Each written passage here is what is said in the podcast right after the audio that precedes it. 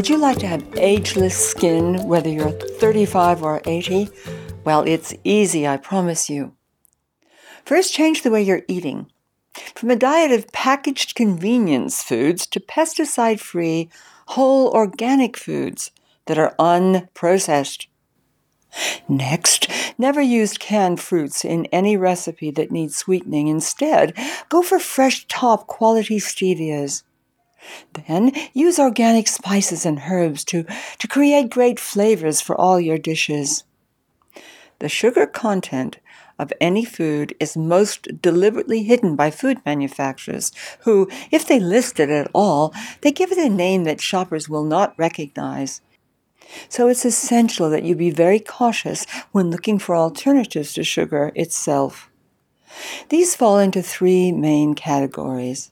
First, there are the artificial sweeteners, which you must avoid like the plague if you value your skin and your health. Then there are the sugar alcohols. And then there are the so called natural sweeteners. Okay, here's what you need to remember about them all.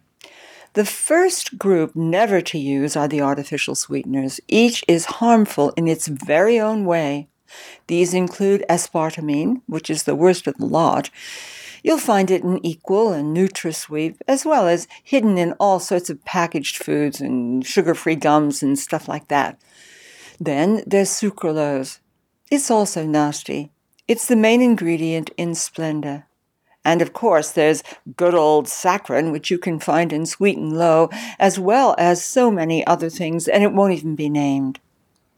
There is much evidence to back up how dangerous these artificial sweeteners are. Please avoid all of them forever if you care about your skin and your health.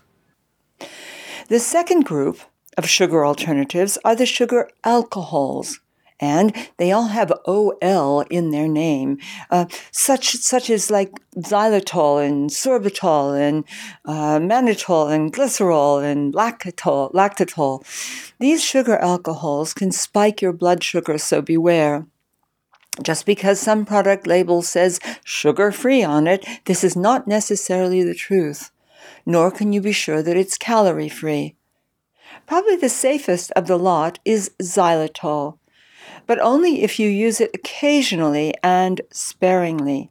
By the way, xylitol is deadly for your cats and your dogs. I mean deadly. The third group of sugar substitutes is often referred to as natural sweeteners. This is a mis- misnomer, if I ever have heard one. Take agave syrup and agave nectar, which are even worse than the dreadful high fructose corn syrup. It's absurd to refer to these products as natural, despite all of the advertising hype that tries to make you think that they are. Higher in sugar content than almost any other sweetener on the market, agave has virtually no nutritional value. As for honey, this has sadly become seriously distorted by the hideous damage being done to our bee colonies. So you want to avoid honey as well, unless you gather it from your own hives. So, what are your safest choices? Well, stevia is number one on the list. This is an exotic herb which grows in subtropical areas of South America. And this plant's been used to sweeten herbal drinks since pre Columbian times. I tell you, it's a godsend for enhancing health and reducing your sugar intake. It's great for sweetening drinks and baking dishes, but make sure you use only the best all sorts of so called stevias like Truvia and Purevia continue to be promoted by multinational corporations. They call themselves all natural sweeteners.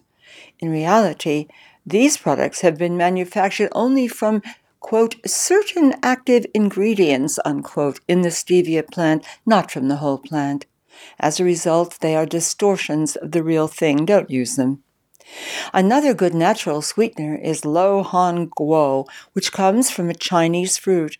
It's a bit more expensive than stevia, but it's very good. Sugar of any kind is a killer, both in terms of your health and your looks. Make these changes now, and in as little as three weeks, you will be amazed at how much better your skin looks and how much better you feel all round.